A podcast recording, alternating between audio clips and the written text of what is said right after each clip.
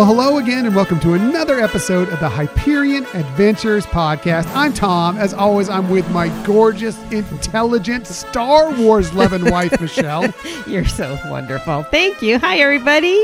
So good to have you with us. We are recording this episode on Sunday, October 20th, 2019. We are exactly two months away from Star Wars Episode 9, The Rise of Skywalker, and the anticipation is at a fever pitch right now. I know, and I know we're all excited about uh, seeing the trailer that's going to be dropping tomorrow after Monday night, fo- or within Monday Night Football. And then tickets go on sale too. Yeah, so uh, yeah, we, whenever you're hearing this episode, we're recording this, like I said, on Sunday the 20th. Uh, the trailer is dropping on Monday Night Football on the 21st. I believe it's at halftime that it's happening, and then supposedly tickets are going on sale right about that exact same time. So I know there'll be a lot of anticipation for seeing that trailer, talking about that trailer, and then the rush to break the internet and get those tickets. And we'll see how AMC and all the other theaters handle it because I know that there's going to be a flurry of activity trying to land these tickets. And there's already been like a trailer to the trailer, right? Yeah, just well, little smidgens of it. Like there's a little five second thing and a little 15 second thing that, of course, I've already broken down completely and have been overanalyzing. Really? just just wait till we get whatever this two minute or whatever trailer it is and how much that's going to go. But uh, it should be should be fun and just just very excited and can't wait to see it tomorrow night. Right. It is exciting and it's fun to see all on social media, everybody commenting about it and getting uh, ready and thrilled that it's going to be happening. It's happening so soon. Yep, the hype train is rolling for sure. Uh, thanks for joining us today. In the future, you can find us most everywhere you get podcasts. However, the best place to sign uh, to find us is on HyperionAdventuresPodcast.com. And when you go there, uh, please just uh, take the time and, and sign up for our newsletter. And I promise you, um, just in case you're concerned, we're not going to take your information and sell it anywhere No, or give it to anybody. Yeah, you can record this and keep this. We are not going to give it to anybody. We're not going to sell it to anybody. It's just so we can uh, kind of bring you into the fold and share more information with you through our newsletter on a weekly basis. Right. It's another way that we can interact with you all and get information, you know, of what you like about the podcast or what else you would like to see about the podcast.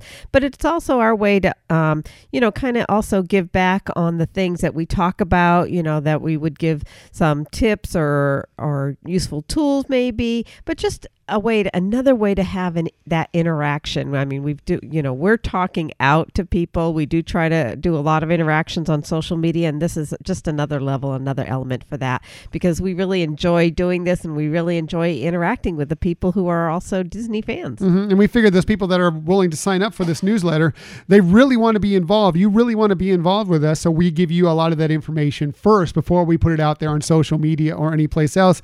And that includes our giveaway that we're going to have a little bit and we're going to talk about. We're going to talk about who won this last week and we're going to get to who is what our game is and what we're going to give away this coming week. But uh, as Michelle just referenced, uh, you know, we are out there on social media and we appreciate that you are a part of it.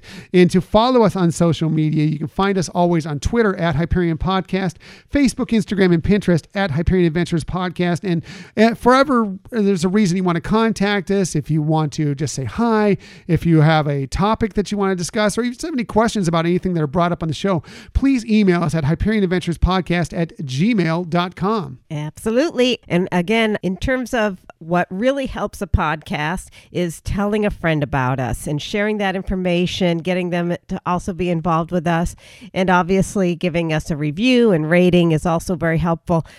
One, it helps people find our podcast, but it also helps us make a better podcast. Agreed on that. So, yes, please, one, just tell a friend about us. It's the easiest way to kind of share this podcast that you know that you love and tell them that you love. And that's true of any podcast, uh, even uh, outside of ours. But uh, yeah, a review will help us out a lot, and a rating helps as well, too. And it's pretty simple to do when you go on Apple Podcasts or some of the other uh, different places where you can find our podcast. But let's get to today's show. We have lots of stuff for you today, including a sneak peek at a highly anticipated Disney film that is coming to Disney parks. Speaking of Disney films, uh, and if you really like watching them, we may have found your dream job, and there is new food options coming to a galaxy far far away. But let's get to something we kind of teased last week and wanted to bring you involved in, and that is our weekly Hyperion Adventures trivia contest. Now, last week we we kicked this off for the first time with this wonderful Nightmare Before Christmas water bottle, and you know we wanted to get you all involved in this, and we really appreciate those of you that that took part in our fun little game. Right. And if you're interested in doing that again, we're going to be doing it with every episode. And it's really easy. It's three simple trivia questions related to the podcast.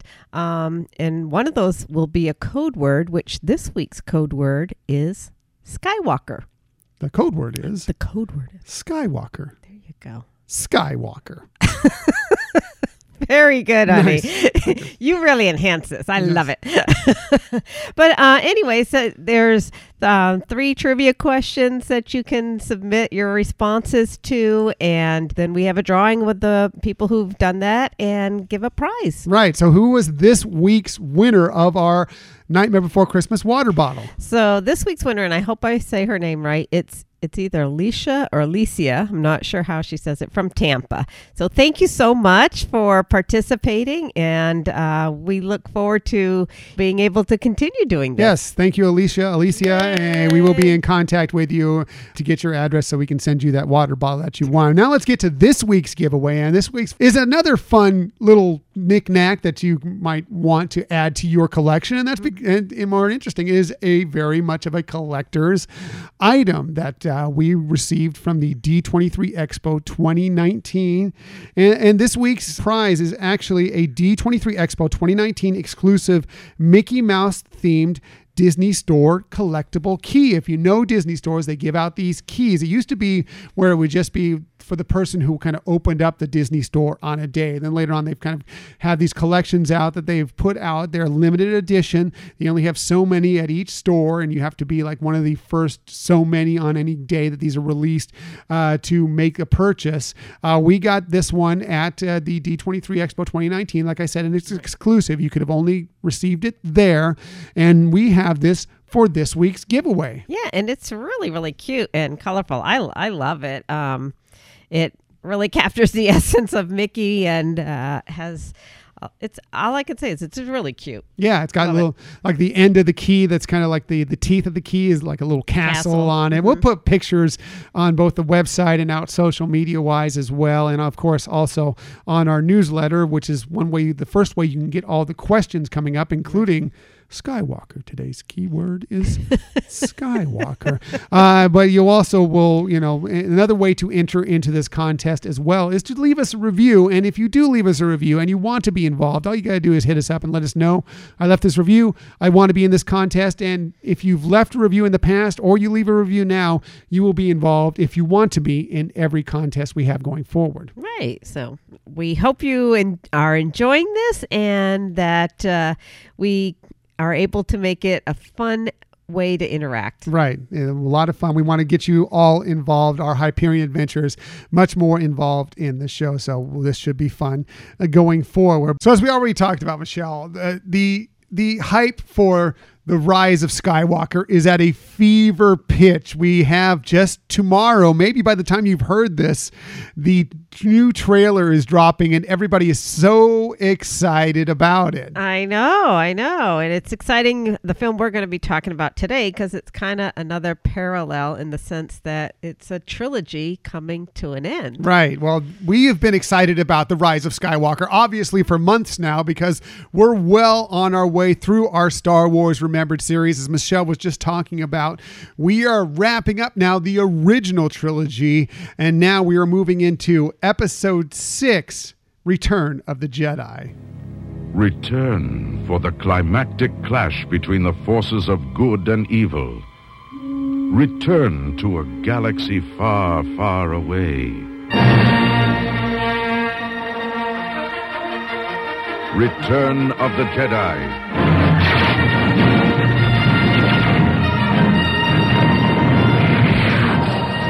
The next chapter in the continuing Star Wars saga. The battle for freedom, Raiden.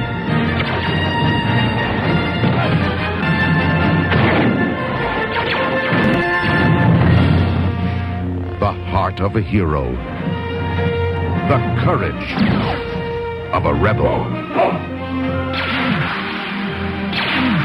the strength of a leader, the loyalty of comrades, the power of the Force,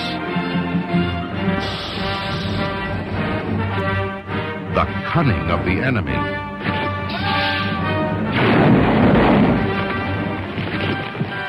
A destiny revealed, Is Darth Vader my father? a legend fulfilled. An epic of heroes, villains, and aliens from a thousand worlds. Major Crap! The quest continues. The circle closes.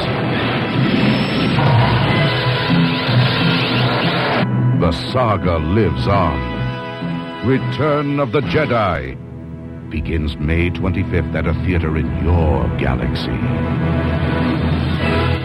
I can only hope that the trailer we see tomorrow night is as good as that trailer was. I mean, seriously, the difference in these trailers from you know back in the late 70s early 80s to now is is amazing but they, they just crack me up every single time although they have gotten progressively better since that first one we did with uh, a new hope Absolutely. And uh, in preparation for today's show, I was actually looking at some of the TV spots, and they were hilarious. Uh, obviously, shorter. Um, they looked more like the ones from the early, from the early uh, trilogy. Hilarious. I So know. goody. Uh, so, uh, as always with our Star Wars Remembered series, we love to bring in our great, amazing friend, Rob LeBerry from the Jedi Temple Archives podcast. One, because he's just a lot of fun, but two, he fills in all the cracks and actually has knowledge about this stuff, whereas we just kind of hem and haw and try and fake our way through it. So, Rob, thanks again for joining us on another episode of Star Wars Remembered. Yeah, I love. I always love coming on for the uh, Star Wars Remembered series and getting a chance to sit down with you and Michelle and talk about some of our favorite films. Yeah, we enjoy having you on. It's been really fun over these last several months. We've got a couple more to go as we are now only exactly uh, to this day we're recording two months away from the release of The Rise of Skywalker. It's pretty amazing. Yeah, yeah. So, yeah, and we are really always indebted to Rob for coming on because, as Tom said, you bring knowledge. We talk about things that are shiny, and you, uh, you know, really, like he said, fill in the gaps, give us the real lowdown on what's going on. Hey, I like shiny things. Don't we all? We all love shiny things. like Millennium Falcons. Yeah, yes. it's very shiny. Maybe it was when Lando uh, possessed it, but Well, uh, a little different as we moved on, especially by this film. So uh, let's get right into it. Star Wars, remember, this was Star Wars Episode 6 Return of the Jedi. The film debuted, as you might have just heard in that trailer we just played, on May 25th of 1983. That was exactly six years after the release of the first Star Wars film, which was later, of course, renamed Episode 4 A New Hope. Uh, they actually originally were going to release it on May 27th, but they bumped it up a couple days when they realized, hey, let's you know make it on the the anniversary date and kind of tie these all together. At that point, they weren't. This was probably going to be it. They didn't have real in-depth plans to make some other films. There were thoughts out there that Lucas may do some other films at some point, but there really was no concrete uh, thought process that there were going to be more films made after this one. Right, right. And, you know, I mean, obviously in his personal life, there were some things that were taking his toll. So I do think that even he felt like this might, you know, be kind of wrapping things up. hmm Definitely. So let's get to the synopsis of this film. It's the original trilogy wrapping up with our heroes journeying across the galaxy to save one of their own. We then follow them into the climactic battle against the ultimate evil. Along the way, we journal from Luke's journey from Luke's homeworld to a forest planet, witness the becoming of a Jedi, an epic space battle, and meet some furry new allies.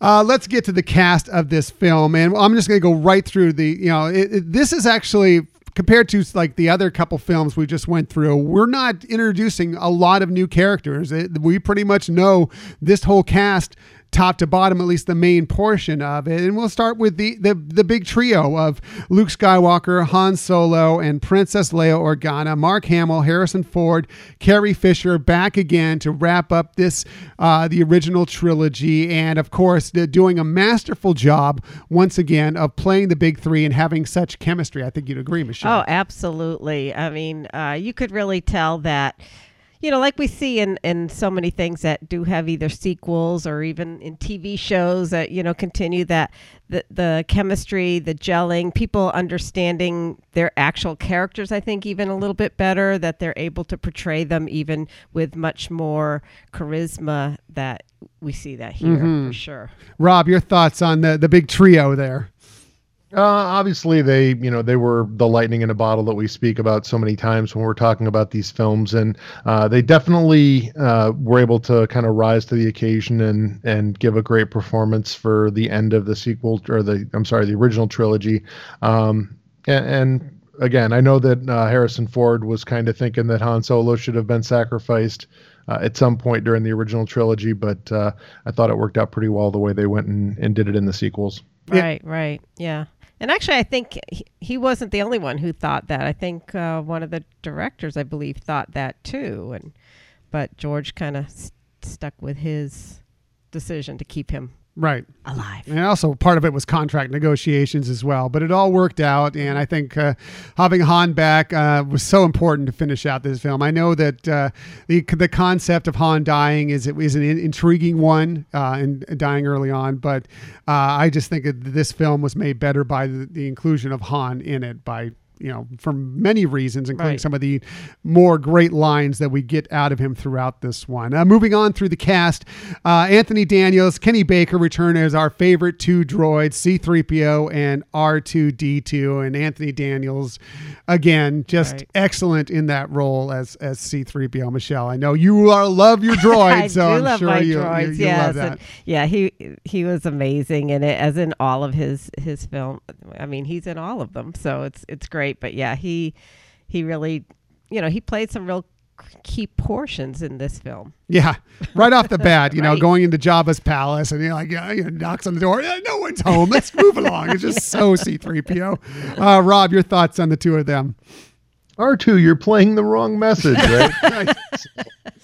yeah, I mean, he was he was great in the first portion of the movie for comic relief. He kind of fades into the background a little bit as we get later into the film, but uh, you know, the the comedic content between he and R2 uh, always was a highlight of the trilogy, the original trilogy films, and you know, certainly they're the glue that holds all the films together in the sense that uh, they've been a constant uh, in all the films up to this point. Mm-hmm. Right. Exactly. Exactly.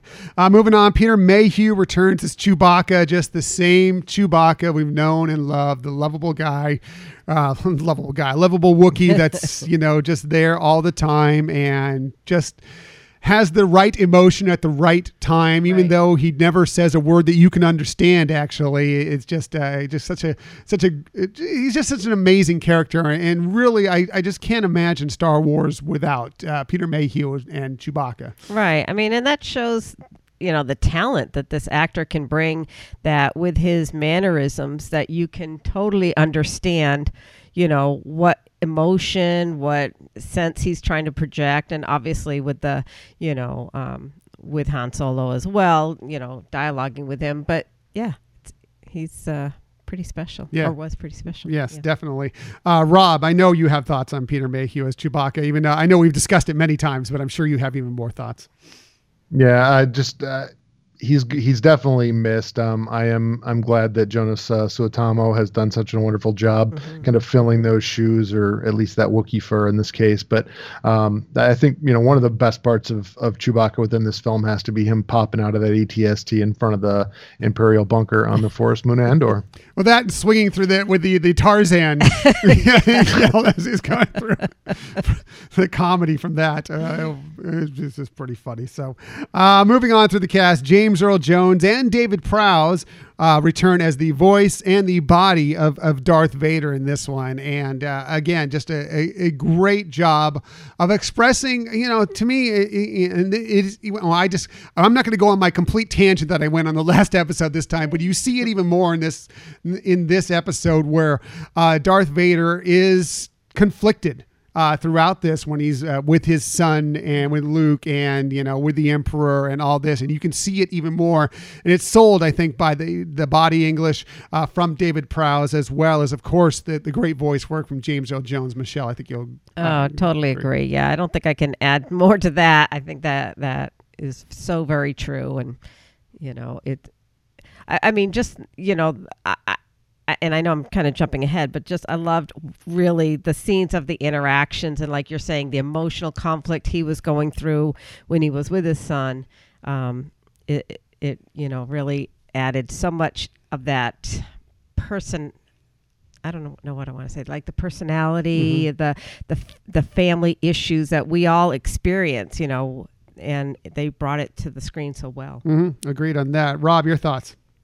Well, you got to give credit to Sebastian Shaw as well Mhm. because he was the unmasked Darth Vader. So it was kind of strange because you actually had three actors uh, who could be credited with playing Darth Vader in that Right. film. But um, Four when you it count was- the special edition. So right, right, um, yeah, when you throw in the Hayden Christensen, Right.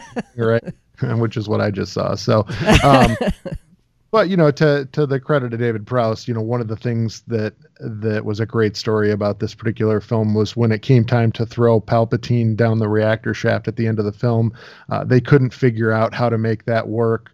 Um, with the the actor that they had in the armor at that particular point in time and Prowse came in and in one take was able to you know lift him up and pull off the scene. So uh, you know he was in the Darth Vader armor for most of the original trilogy for a reason. He just had that huge uh, imposing bulky body. And uh, you know I, I do have to say that it would have been completely different you know body language for Vader had he not been playing him that that entire time in the original trilogy No, I completely agree. I mean, I know there were some conflicts with him and Lucas, uh, Mm-hmm. you know, and it really has kind of uh, put him on kind of a, an outster from uh, Star Wars for many reasons because of that. But uh, uh, really, he did just a magnificent job of of you know in body puppetry in, in many Right. ways since he wasn't voicing the character to to pull this off and, and be so imposing. But yet like we just discussed at the end there you could see the conflict within him you know and uh, it was it was portrayed very well on all aspects. Also returning uh, Alec Guinness for uh, just a brief clip as Obi-Wan Kenobi comes in to kind of uh, explain some things from a certain point of view uh, you know and good to see him back being his same old Obi-Wan even if it was Right. just a, for a short bit Michelle Yeah, yeah. I mean, and obviously that was an important scene to have in there to try to explain a lot of of the issues that related to the storyline that we saw in the prior two films. hmm agreed uh, Rob your thoughts Yeah, he originally he was supposed to be uh, cast in kind of a more significant role within the film. Uh, he was supposed to there was supposed to be a, a portion of the final battle between Luke and uh, Vader where uh, both he and Yoda were supposed to return to kind of help Luke through that battle.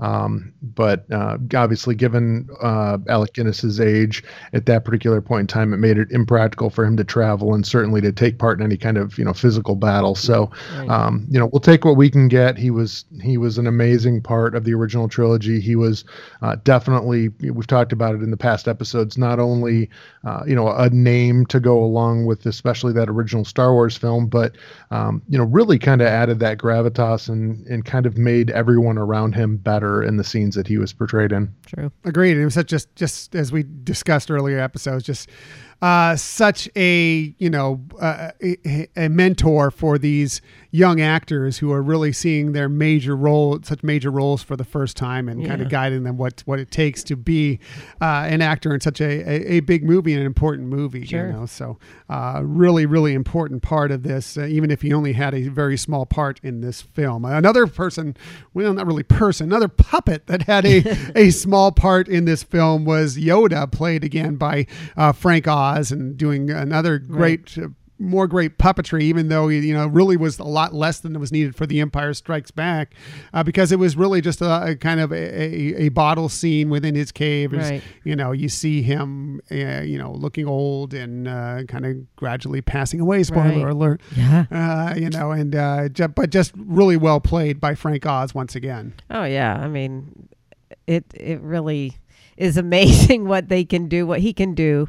Uh, with that character as a puppet. It's just impressive. hmm Rob, any thoughts? Uh, not really. I mean, I think we already had talked about in the Empire episode the fact that that Yoda was going to be such a difficult character to pull off, and the fact that he was pulled off the way he was uh, was a huge portion of why Empire was so successful. And uh, you know, there was some debate about whether they were going to even have him in this final film of the original trilogy, but I thought that that really was uh, an important component of the story. And um, you know, certainly we see him kind of you know pass into the Force, and now it's been established even before we get the real background of that in the uh, prequel trilogy that you know this is an ability that light side Jedi can can get. And uh, as we'll talk about when we get into some of the later films, I think they're headed in a certain direction with this, and Mhm. uh, we'll see if that turns out to be the case when we get to the Rise of Skywalker. Yeah, we'll see if we get any, uh, you know, leads into that uh, on tomorrow night's trailers that's released. So that'll be really interesting. I'm sure we'll be discussing this, by the way, on the Jedi Temple Archives podcast this week. I have no doubt we'll be breaking down that trailer in detail. Uh, moving on throughout the cast, just a few more spots to hit here. Uh, Billy Dee Williams is back as Lando Calrissian. I find, uh, you know, he's he's so great again in that role. But I find it so interesting that Han is so accepting of him after you know he's like, I've just been frozen in carbonite. You know, oh yeah, you know, it's cool. Lando's here. It's all good. I'm going to save him as a matter of fact from the Sarlacc pit when you basically just kind of threw me under the bus in the last episode. But True. I, you know, I, I think it just kind of works for more functionality than anything else. But uh, you know, Lando is such a good character, and again, another character who's making uh, reappearance in the Rise of Skywalker. I can't wait to see more Oh, from I him. know. Michelle, thoughts on Lando? Um, yeah, I, I hadn't thought of that perspective before. That's a very interesting thought. Yeah. Um, how how did they just kind of gel like that? But I, I guess you know one could find a lot of little things here and there in the, these films, but you know it definitely worked having him and Han be able to you know be be friendly together. You Mhm. know. Agreed. I, I, it worked, even though it was a little weird that it, it was so smooth. Maybe you know he's been thrown into the bus so many times by Lando and vice versa by True, Han true. that maybe it's like, okay, well this is a old hat for us. Yeah. Uh, Rob, your thoughts? I thought it was important to have him in the film. I mean, you could kind of see his story, uh, his character arc start to progress at the end of, Re- uh, sorry, The Empire Strikes Back. But uh, within Return of the Jedi, you really get to see him committed to the rebellion.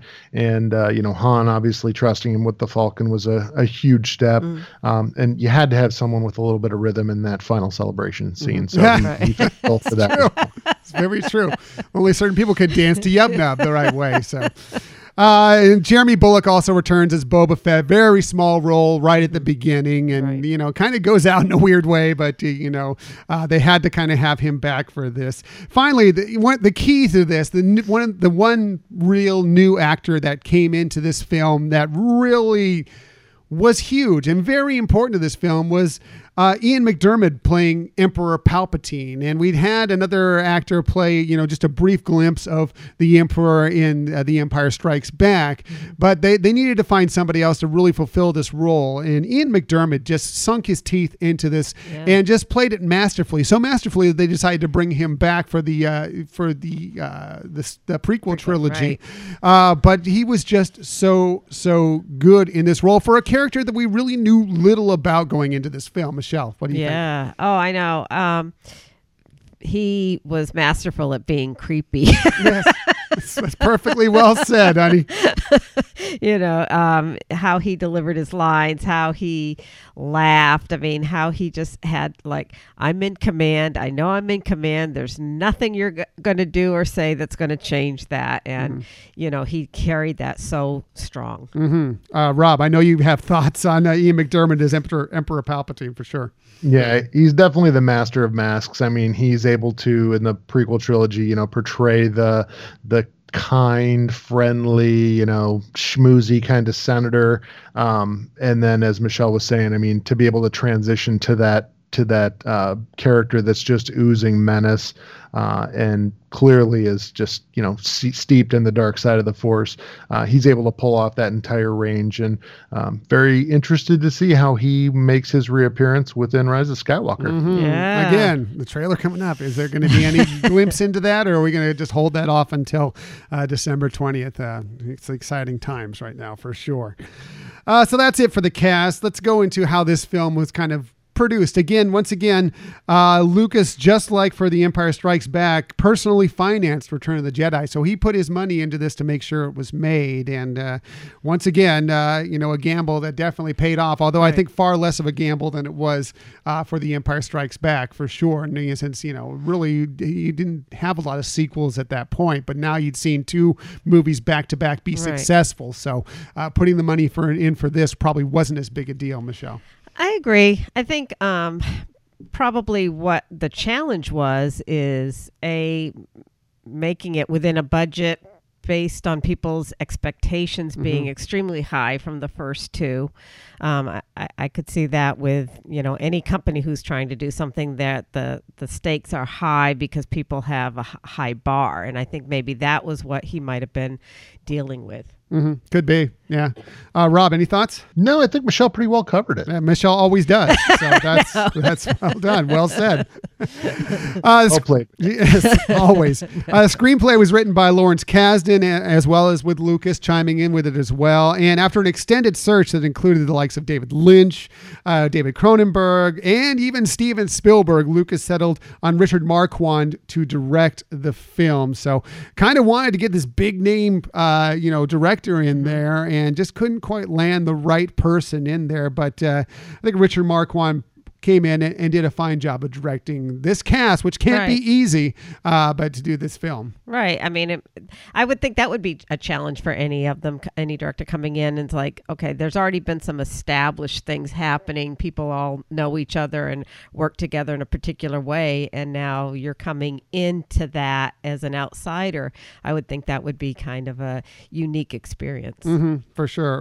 Rob's any thoughts on the uh, the direction? Uh, it's really interesting because uh, you know it's not really discussed a whole lot, but Marquand had really bad relationships with a lot of the cast. So um, there were assistant directors who were uh, whose work kind of got credited to him, um, and it's kind of interesting in the sense that you know we've heard more recently of issues with certain directors. Um, that Disney has had an issue with, uh, but that was not something that just started recently. There were some issues with that back even in the original trilogy. Yeah, for sure. Uh, but they were able to get this one nailed down, and I think pretty successfully. And because I mean, just going to talk about some of the key scenes in in this film, and there's so many. Again, I mean, I don't know if there's as many key scenes as like for The Empire Strikes Back, but Right. just so many uh, things that you remember about this movie uh, so succinctly. It's just, um, you know, and we'll start right off the bat with uh, with uh, Jabba's palace, and you know, we always like our cantina scenes. you know, they kind of seem to happen uh, in some way, shape, or form in just about every film. Well, uh, you know, Jabba's palace was amazing for the, all the different creatures that were in there, and uh, later, you know, I mean, they- they had the band to begin with, but later on, they added more to the band and a bigger musical number. Whether you like that or not, that's up to you. But uh, it just was an interesting scene and something you know like we've never seen on film really before. Oh, I know. Very spectacular visuals. Um, and as a funny aside, I think that when we were watching it again recently, I think I told you I would love to see R2D2 bring me my cocktail in Oga's Cantina. I thought, well, wouldn't that be a great addition? Droids going around serving drinks. Yes. yes, agreed. Uh, Rob, any thoughts? Uh, obviously, the the entire se- the whole sequence within Jabba's palace was great. There was a perfect mix of comedy and then some serious, uh, you know, scenes intercut with that. But one of my favorite things from the Jabba palace scenes were the B'omarr monks, um, which were basically those spiders that you would see in the background of some of the shots. Um, I don't know if they're going to be brought back into canon. I think they kind of got tossed out with um, the expanded universe uh, stuff, but it was like literally a brain in that jar um, that was controlling that spider, uh, which those were actually B 16 perimeter droids for anyone who cares. But um, just kind of a, a cool little background item in those scenes that a lot of people may have missed. That's why we go with Rob and bring him I on the show because he has all this uh, background information that we have no clue of. I gotta go it's fascinating. rewatch that now. That's awesome. stuff. So, uh, anyway, we get the reuniting of our heroes at in Jabba's palace, and you know, a way that's planned, but is it really planned? Is it going off? We were trying to decide. We were actually Michelle and I were discussing it. Like, did everybody know the plan, or was they kind of, this kind of you know, flying by the seat of the pants, or did Luke only kind of know the plan, or what was going on there? Because it was really interesting the way it, it plays out. Uh, you know, Michelle, any thoughts? Yeah, I mean, you kind of kind of summed up what I was saying. It's just like um, obviously they there had to be some contingency ideas because things didn't necessarily probably follow through the whole way that they had would have had a plan for it. Um, so that was that part was interesting. Like you said, at, at what level did everybody know what was going to be going on, or ju- did just Luke know it all? Right. Interest. You know, I, I think Luke knew the end product, and Right. but I don't know if everybody was in on what was going to happen at the very end. R two obviously Yeah, was, or had at least the possibility that this could be the case, but I don't know if everybody was in on it. Rob, do you have any thoughts? Yeah, it's hard to believe that that was all part of the plan. Uh, that is one of the the hangups that I have with the film because if that was all sort of planned out, um, there were so many places where it could have gone wrong. Luke was clearly shocked that he had been dropped into a Rancor pit, so Right. or, or the Grancor pit, as my son used to call it. Still Nice. stick to this household once in a while. Love that.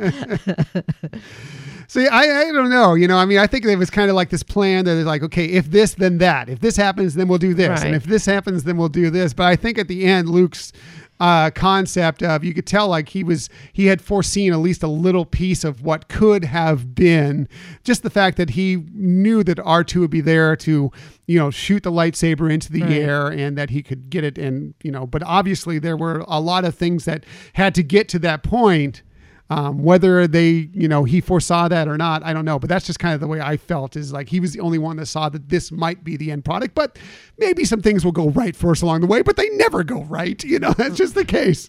or maybe just being, you know, the thought process as a Jedi that I know what the end goal is going to be. You know, I know that Jabba's either going to release my friends or he's going to die, and just know I I will use whatever is available to me to get to that. Yeah. Other than obviously, yes, R two shooting up. Always in motion is the future, as Tom loves to throw. Right. So yes. Exactly no right. Guarantees. It was it was a risky plan to say the least. For sure, for sure. But it was a fun ride, just to open up the sh- open up the film. That's for sure. They So they put Luke in the metal bikini. That's why he didn't want the lightsaber with him. because it would be nowhere to where do you stash that thing? I mean, Right. really. Don't answer that. I was going to say I could say something, but you'd have to edit it out. show. Okay, Thank yeah. you. Don't answer that. I think we all thought the same thing. All right, let's move on. So moving on, of course, we, we, we you know have the great battle, and you know they destroy Jabba's sail barge, and they kind of go and split off on their different ways again. Once again, you're like, oh, you know, here they go again. Well, Luke is going back to Dagobah, uh, and that's where we experience, uh, as we we talked about just a little bit ago, uh, Yoda's death and Obi Wan kind of um, you know, telling Luke everything that, yeah, this is the truth of what's really going on here as far as, yeah, yeah, that is your father. And yeah, I told you the truth from a certain point of view. and, um, yeah, you know, you figure out who this is. Yeah, you know, this other that we're speaking of. Yeah, it's your sister. So a lot of key information that was kind of in question leading, you know, in between the Empire Strikes Back, that cliffhanger of, you know, what does this all really mean is answered in those couple scenes. Michelle. Right. Uh, and like I said before, I think it was just, you know, for the audience, for the fans to be able to, you know, put some closure to those questions to sum up what why this happened this way and you know it, it obviously was like i said more fan based i think than actual necessity I think you're you're very you're very right on that. Rob, your thoughts? Yeah, I mean, I know for a fact it was purely for the fans. Um, George Lucas had actually consulted a child psychi- uh, sorry, a child psychologist, um, and they basically confirmed that he was going to need some sort of an independent independent character to you know confirm that Darth Vader was Luke's father. Um, so that was really the reason that he got put into the film was to be that independent uh, third party doing that confirmation that Luke was uh, indeed the son of Darth Vader. hmm Yeah, Uh, so you know, again, it was it was something to kind of get these questions out in the air, put them behind us, so we can progress with this film. Okay, yes, Right. this is what the facts are, so you don't need to worry about it all film long. Now we can move on to more of the body of the story, as Michelle was uh, referring to there. So uh, moving on, the the heroes get back together. There's you know kind of a, uh, rebel group getting together, and we we we finally meet another woman within Star Wars, and Mon Mothma, and tells us uh, exactly what is going on out there, and that we've got these plans that many Bothans have died for to Right. receive, um, that we can go and attack this brand new. Even larger Death Right. Star, you know, and that the Emperor is there. So they come up with this plan. Again, uh, you know, our part of our heroes are going here, part of our heroes are going there for this battle, but it's an epic plan. And we move on to the forest moon of Endor and see the beautiful, lush forestry there for the first time and get one of the more exciting scenes, I think, in this film and or in any in many Star Wars films, which is this speeder bike Right. chase through the redwoods, which was shot interestingly and it was for that time. It was it was fascinating and exciting. I think you'd agree, Michelle. Oh yeah, I mean it was stunning to watch. I remember being in the theater and first seeing that, and like, wow, that is so cool. Um, again, shiny, uh, but yeah, I mean it, it was wonderful to see how they were, you know, continually developing techniques to make these films that much more richer, that much more believable, realistic, whatever you want to say, and have some thrilling excitement to it. hmm agreed. Uh, Rob, any thoughts on any of that leading up to the speeder bike chase or anything before that? Uh, well, first, I can't be the only one who, as they were, you know, doing the shots of the forest moon of Endor from space, was like checking it out to see if there were aquatic regions on it. Uh, I can- all right, so there are large chunks of water on this forest moon, uh, all tied into the, uh, Uh-huh. the trailers. Yes. as a Skywalker, right? But Exactly. uh, you know, the speeder bikes themselves certainly, uh, you know, the lead up to that chase with Han Solo trying to sneak up on the biker scouts and stepping on the stick, and uh, as usual, just everything goes sideways, no matter how well planned they think they've got it. But Right. uh, the speeder bikes themselves certainly had to be kind of something that Lucas wanted in there, given what a speed freak he was. Um, and you know, then you get to see that in the prequels with the uh, the pod races as well. But he loved that idea of just anything that went fast. Mm-hmm. Yeah, just the way it was shot, uh, you know, going through actual forestry and Right. and making it look like. So when you're in the theater or when you're watching it at home now or whatever the case may be, it feels often through there like you are actually on the bike Right. going through there. And uh, you know, I remember the first time watching in the theater and just being fascinated by the whole thing and, Yeah, and understanding Lucas's fascination with speed. for sure. Right. Yeah, definitely. So, uh, so we get through the chase, obviously, and uh, they again, our, our heroes get separated. Uh, Leia, uh, you know, ends up uh, getting off of one of the speeders and um, ends up getting saved by, uh, an, or at least helped by, an unlikely ally. In one of the Ewoks in Wicket, Right. which uh, we never actually hear his name. We just know his name from the from the uh, the credits, actually. Right. But uh, by Wicket, uh, who comes by in and, and kind of helps her out, and you know, like I said, is an unexpected ally in this. Right, right. I, I mean, I think you could say that with about all of the Ewoks, that unexpected allies to be able to accomplish quite a bit with very little.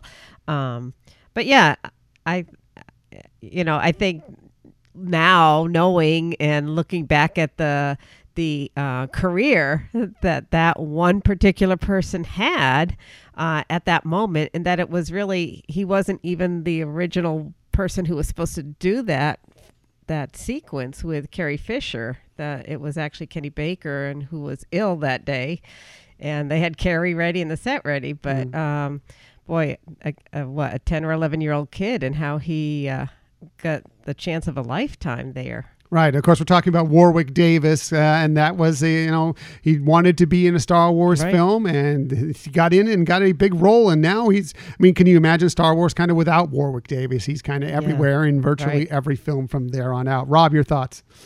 Well, who would have emceed like every event right. that they do? I know he was emceeing, you know, the stage at Star Wars Celebration, and um, he he is just awesome. He's got such personality, and uh, clearly, you know, based on some of the comments that he's made in past uh, appearances, you know, he he knows that he's got to go out there and and take the roles that he wants. So uh, it was a perfect opportunity for him, and he's found a way to kind of embed himself in every Star Wars film since. Um, it is interesting; they never they're never called Ewoks within the entire film. Um. But uh, you know, we all prefer to refer to them as murder bears anyway. That's right, murder bears gives them a little more, a little more scariness to that. Devious. Yes, yes. yes. Uh, speaking of Warwick Davis, we actually just saw that he's going to be narrating a few days of the Candlelight Processional at the at Walt Disney World, and so seeing that happened to be when we were there. Yeah, yeah, we had to go out and, and uh, yeah, get ourselves a dining package. We weren't planning on doing the Candlelight Processional this year, but uh, seeing that he's going to be narrating, we had to jump on that. So yeah. Uh, we will be checking out Warwick Davis uh, narrating the candlelight processional. He does such a great job with everything he does, and we're excited for that. So, uh, moving on, you know, the uh, with the rest of our heroes, even though you know Leia is off with Wicket and doing right. other things, the, the rest of our characters kind of get trapped up by the rest of the Ewoks as well, and it looks like again they're in trouble until oh C-3PO sets up, hey, he's a golden god. so you know who knew anyway right. something shiny apparently the ewoks you know are not you know again seeing something shiny just like we are so uh, really interesting scenes and how they kind of play him out and you know luke has to kind of talk him through being a god right. or whatever and um, it, it really is just fun, fun, kind of funny scenes, but also, you know, kind of important to uh, bring these characters in. But the most uh, interesting scene I find from that whole thing is um, is when C3PO kind of retells the story yes. to the Ewoks of what got them there. And it's just, you know, it's story night there. And he's just telling the whole thing complete with sound effects. Who knew C3PO could do sound effects right. and everything? Uh, it was just really, really fascinating. Michelle, I know, I know that's one of your favorite yeah, scenes. Yeah, it is one of my favorite scenes. It is, you know, one, it's, it is kind of touching just to see them all listening so intently to C3PO. Um, you know, it, it's also a good interesting way for people who might not have seen the other films to kind of get a little bit better understanding maybe? Mm-hmm. i don't know. I don't think that was the main purpose but i think that obviously could serve some of the purpose of it. Um, but yeah it's just really an interesting scene to have him you know go through and like you said with all the intricate sound effects tell retell the story. Mm-hmm. agreed. Rob uh, any thoughts on all that the, the ewok camp and then uh, the retelling by C-3PO? Other than, the, other than the fact that I just have to totally agree that the retelling of, of the story by 3PO was one of my favorite parts, uh, you know, along with all the special effects that he was able to weave into that. Um, and then obviously there's the big revelation between uh, Luke and Leia mm-hmm. about uh, Vader being Luke's father and, um, you know you kind of get the the Luke and Leia theme playing across the top of that. So that was certainly a powerful scene within that particular portion of the film as well. Yeah, no question about that. Definitely, uh, you know, uh, when he had to let her know of that, something that she didn't know of those, you, right. know, you know, I kind of always knew is what she said. So, uh, speaking of that, so Luke has to leave this group and goes off and you know he has to meet Vader, right. and you know he said he. I still believe it. that whole scene when he goes and meets Vader. He's you know he's captured. They they bring up the walker, and he's brought to face Vader, and it's just an interesting look between the two of them. You could see when when uh, when Vader sees that Luke created his own lightsaber, built his own right. lightsaber that he's impressed. He's impressed the whole time, you know, and he, you just feel that whole little scene right there, the torment going on with Vader of the conflict of I must obey my master versus, you know, I'm so proud of my son right. and, you know, it's so great that I've got somebody in my, it's just such a fascinating, fascinating scene, Michelle. Right. I mean, not just so proud of his son for his skills. Obviously, that is a big part of it, but so proud of his son for having those skills and still, you know, as they're saying, being good, being on the light side, being, you know, taking a different path than he ended up in terms of bringing out his skills. Mm-hmm.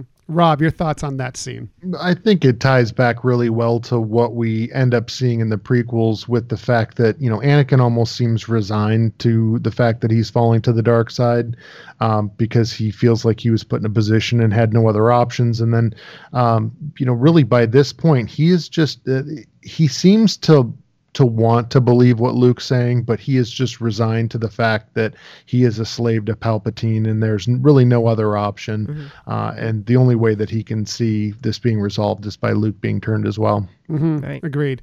Uh, I actually want to go back to a, a scene before this that I, I, I, actually forgot to put in my notes here, but I found interesting in rewatching it. And it is when uh, Vader meets with Palpatine. Palpatine has just come to the Death Star, and he's in his throne room and um, Palpatine, you know, uh, you know, Vader's telling him, you know, my my son is with them with these, right. you know, they knows the reb Palpatine knows the rebels are there. You know, this is all set up by him. It's a trap, um, you know, but uh, he was didn't know for whatever reason that Luke was there, but Vader didn't, you know, and he asked him, you know, are your thoughts clear on this? And Vader said, yes. And he said, okay, get him and bring him before me. And then Palpatine says something interesting. It's like, your, your job here is done. And to me, the thought there was, and I don't know if this led to anything or Vader even thought this or whatever, but my thought is that Palpatine right there is saying, Here comes, you bring this kid before me. He's right. going to take your job as my second in command, be right. younger, be stronger than you are at this point. Uh, and you can just kind of tell the relationship that Vader and Palpatine had. That you know, Vader was just this tool for him. Right. There was no real, even though you know, throughout the prequels, he wanted to sell this. I'm kind of your mentor, your father, your, your you know, another father, for you. Yeah, yeah. Uh, that this was not to be uh, like. I just, I just need somebody else to fill that role. So your job here is done. Is kind of the way I read it. Yeah, interesting. I hadn't captured that, but that's really kind of a unique way to see it. Mm-hmm. Uh, Rob, any thoughts on that? Well, it just it's another way that Lucas was ahead of his time. I mean, now with it being so common that you have to train your replacement at work, right? right. You don't know anything about that, do you? uh, I don't know anything about that. But, uh, you know, the key is to always find another job. I don't know that would have worked out so well for Vader. no openings at Sith Lords around the galaxy anywhere wow. else. So. Uh, Sith Lords are us. Yes, very go. good. Perfect, perfect.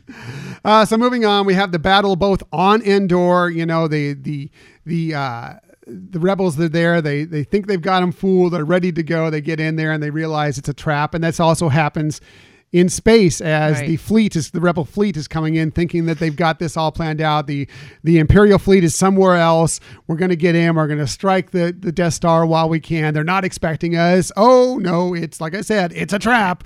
Um, they figured it all out and they're all put in a uh, predicament again of know, how are they going to get out of this one? Yeah i mean I love how Lucas does that in his films, where he, like you're saying, there are the two parallel conflicts going on in both locations, you know, and you're like, is anybody going to make it out of here with okay or what, you know? But it is great storytelling, great filming of showing those two conflicts going on simultaneously to mm-hmm. try to get this plan to actually work. Mm-hmm. Agreed. Rob, your thoughts? Uh, well, first and foremost, it is great to know that even when you're dealing with imperial weaponry that you can just get two logs and kind of have them do that pincer smash together and you can still destroy them that was uh, one of my favorite parts yes. of Ewok battle um, you know the other interesting thing about that whole uh, conflict was that you really kind of see the empire start to fall apart after the death of the emperor mm-hmm. and um,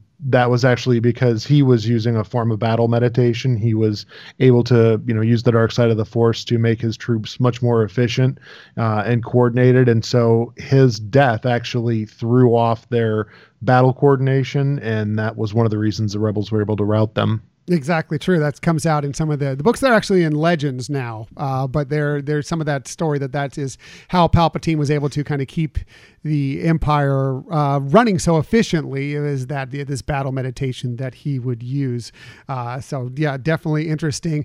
Uh, another thing that turned the tide, especially on the the planet of Endor itself, is yes, you saw the Ewoks battling there to begin with, in their with their crude and uh, you know it's like how do these teddy bears do this? And you know, okay, say what you want about the Ewoks. I'm people love them, some people hate them, whatever the case may be. But how they, but what really swung the battle literally was when Chewbacca swung in with a couple other Ewoks, took over the ATST and you know that suddenly they had more than just primitive weapons on their side. They actually had a real imperial weapon fighting on their side, and that's when you could see the battle turn on Endor itself. Right. And, you know, I mean, in real life history, when you look at battles, a lot of times there is that initial fighting that, you know, maybe the underdog, and I know yesterday was the anniversary of the Battle of Yorktown coming to a, a successful win for the U.S. But, um, kind of that same thing you have those struggles you have you know you're trying to use whatever you have and you may be the underdog um, and then finally you getting a foothold and being able to then skyrocket to success. And you know that's kind of what i saw in that. Hmm Rob, I know you're already just talking a little bit about the battle on Endor, but any more thoughts on that? No, I mean not really. Uh, It certainly was uh, kind of downplayed the fact that you did you did see some scenes in that battle where the Ewoks were getting killed and they were kind of mourning their fallen companions. But um, certainly without them, uh, there would really been no way that the the rebels on the Forest Moon could have been successful. And uh, they were willing to do whatever it took to kind of throw off the Imperial yoke that was you know draped around their shoulders on that planet or on that moon. Right. Well, you know, I mean, uh, the thought in going into this film originally was that these were going to be Wookiees uh, in this role, and then they decided to change it at the last minute, do these Ewoks instead. Uh, and you almost fe- you almost feel the, the life debt that they had, you know, and not that they really had a life debt. They didn't really have a reason to have a life debt, but because of the fact that they had brought this group into their tribe, I think that's a very important scene where where you know 3PO tells that story, like we were talking about earlier and they decide hey you know you guys your story is amazing. You're good guys like us. We're bringing you as part of the tribe and that they were willing to fight for their part of the tribe even though that you know they're risking their own lives on this planet. Right. Although you know if you think about it they were seeing human figures coming in taking over their planet and considering that mm-hmm. all evil you know that those they were taking something that belonged to them that now they had some people on the good side that were also interested in defeating those same individuals That's a, that's a good point because it's not really ever uh, talked about within the film itself. But the, you know, we know the Empire is well known for going in and just kind of using up uh, any planet's natural resources, Right. and uh, that definitely could have played the case with why the Ewoks were so willing to join the rebels' cause. Uh, Yeah. any thoughts on that, Rob? I just think they joined because they're murder bears. They just like it. They just like death and destruction. Thirsty little murder bears. Love it. Oh, I love it. beady eyes It's gonna, this is going to give everybody else a new. Everybody that was like, "Oh, they're just teddy bears" or whatever. There's a brand new viewpoint on the Ewoks after Rob is done with this whole thing. That's great. I love it. So anyway, we get to yeah, we were talking about you know the death of Palpatine. The Luke and Vader uh, lightsaber duel is you know, while it, in many ways it's relatively simple. It's a relatively simple duel. It is very impactful. Uh, again, the score with John Williams puts behind it. You know the drama of the whole thing. Uh, it, it really is strong, strong, and definitely the, the strongest of you know. I mean, I don't know. I mean, you talk about the Empire Strikes Back, but the fact that these these two seem more level, and you you know that you know that there is conflict going on there on both sides in this battle. I, I just thought that there was much more weight to this than anything that's happened before. To as far as we've seen in lightsaber battles before this point. Right. I, I agree with you on that. I mean, I, I think it's, you know, like a, a lot of things in life that, the, you know, just because it may look simple at, at in some level that it really isn't, that there's other undertones going on that are really playing an important role in the scene. And so rather than take away from that with a lot of razzle dazzle, um, maybe keep it the that lightsaber battle simple, but you know the conflict that's going on. hmm Rob, I know you have you have to have thoughts on the on the lightsaber duel. Well, I mean, you know, the the simplicity of it was really just because Luke was dangerously close to fall into the dark side of the Force, and he was just letting his his rage and his anger and his fear uh, control everything he was doing, and you could just tell in the way that he was attacking Vader um, that that you know he was throwing off every blow that Vader was trying to rain on him, and then just hammering at Vader, uh, especially after the point where Vader basically said that if I can't turn you, then you know I'll go after your sister. Um, so you kind of see that. I mean, Luke's dressed all in black throughout the entire um, film, and then kind of as he opens the the neck of his his uh, jerkin there at the end, you can see that it's got the white lining, and that's very symbolic for kind of what was going on with him throughout the film. Yeah, that's a good point. Right. As a matter of fact, that yeah, And it suddenly, really, yeah.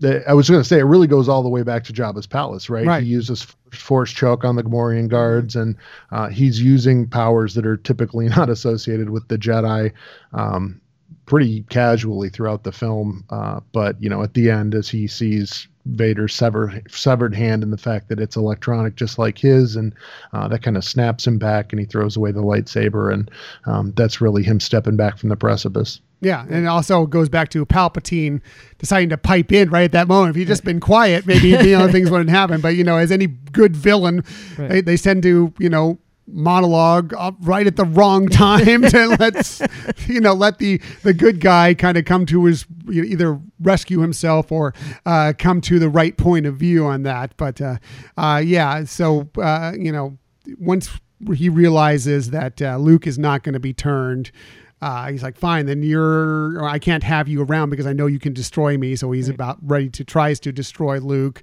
Luke pleads for his life and Vader finally caves in to the good side that he'd seen, we'd seen kind of starting to creak through ever since, and I say it again, ever since the Empire Strikes Back, uh, finally comes through, uh, throws Palpatine over into the abyss, and uh, you know, and and then we have the redemption of Anakin Skywalker. Right. Yeah. Yeah. Uh, Spoiler. spoiler alert. Yeah.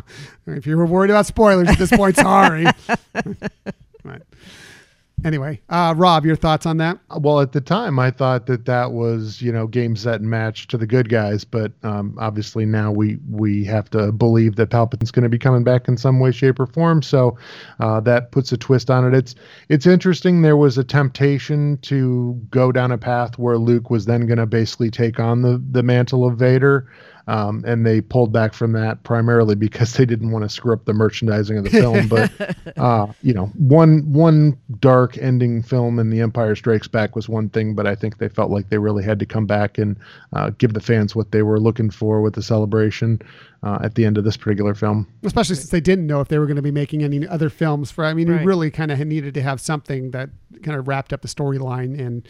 You know, on a good note, a high note, uh, made you feel good about this. If you're, you know, obviously, if you're a, a light side supporter, I mean, I know, you know, there's plenty of people in the 501st out there that you know would, are are much more on the dark side. But if you're a, if you're a light side supporter, which most people are, uh, you really needed to see this uh, end up on that side. You know, and we've we have no idea what's going to happen in the Rise of Skywalker, but you know, there's a lot of people that are interested to see if there's going to be a Ben Solo redemption, and some people will tell you that.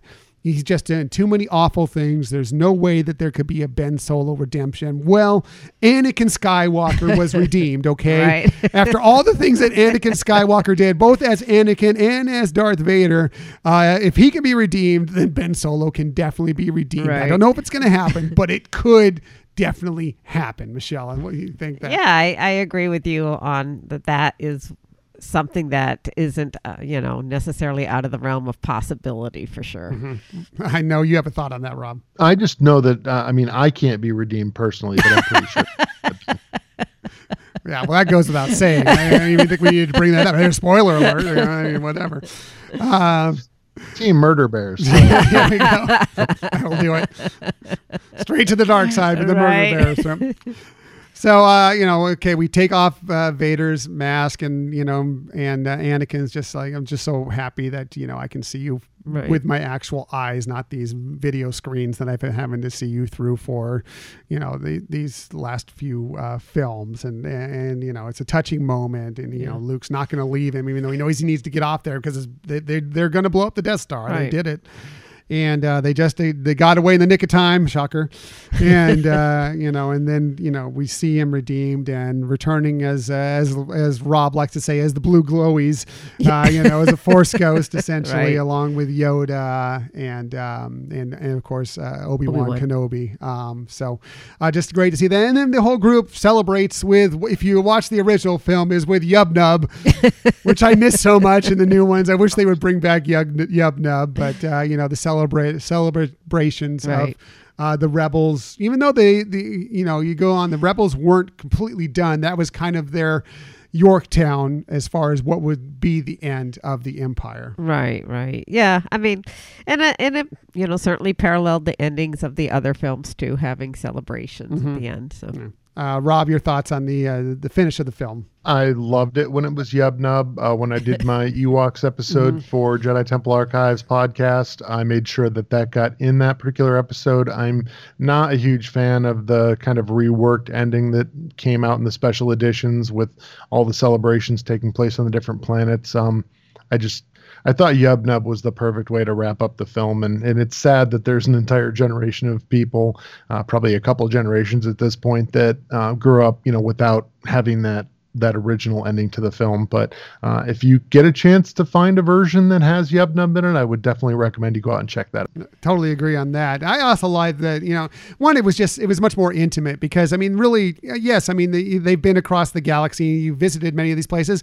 Although many of these places that show up in the special edition are places that you've you've never seen really much of because they don't make appearances till the prequels, Right. you know, so you don't really know anything about them from the original trilogy.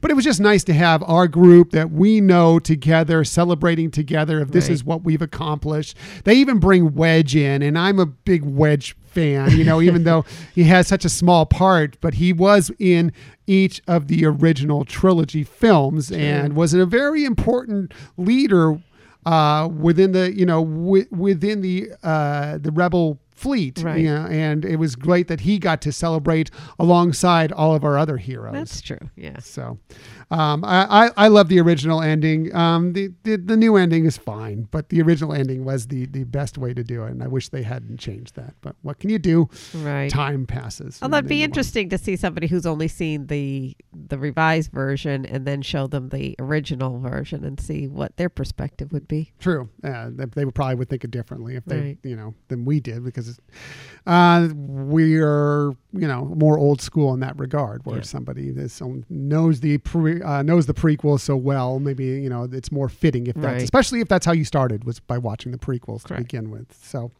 uh, so moving on, uh, the, the critical reception for this film, uh, it got only eighty one percent, which is good, but it's not like what you would expect um, Right. from on on Rotten Tomatoes. It got a 7.24 out of 10 based on 90 reviews from critics. However, they were pretty good reviews. Roger Ebert gave the film four stars out of four, calling it quote a complete uh, entertainment, a feast for the eyes, and a delight for the fancy.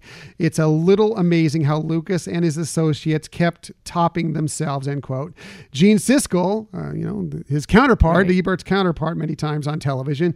Uh, the Chicago Tribune also gave the film four stars out of four and wrote, "quote From the moment that the familiar Star Wars introductory words begin to crawl up the screen, Return of the Jedi is a childlike delight. It's the best video game around, and for the professional moviegoers, it is particularly enjoyable. Watch every facet of filmmaking at its best." End quote. So, uh, you know, it was it even though it didn't quite get to the level of you know there were some negative uh, uh, critics about this. Right. You know, um, it still was pretty highly praised, and I, I think to this day, I, I still find it like it was a necessary uh, film for the original trilogy. As dark as, especially The Empire Strikes Back was, they needed this lighter side of it, Right. and to tie it up so well. Could it have been done a little bit better? Possibly, but I really enjoy uh, Return of the Jedi. Michelle, your thoughts? Yeah, I, I I agree with you. I definitely enjoy it. I mean, maybe some of the critiques about it related to that it did have, you know, uh culture or civil you know civilization there that wasn't all high tech and maybe that's what people were thinking it should always be with Star Wars but it still held true to the storyline and you know to the emphasis that you know with purpose anybody can do things Yeah. Uh, Rob, your thoughts? Any uh, thoughts on the critical response or your critical response when you first saw it? Uh, well, I mean, I was still pretty young when I first saw it. I, I think that even going into the film, it was a little bit bittersweet because you didn't know if you'd ever see another Star Wars film. And, you know, Right. to the best of our knowledge at the time, this was kind of the end of the trilogy, the end of the story.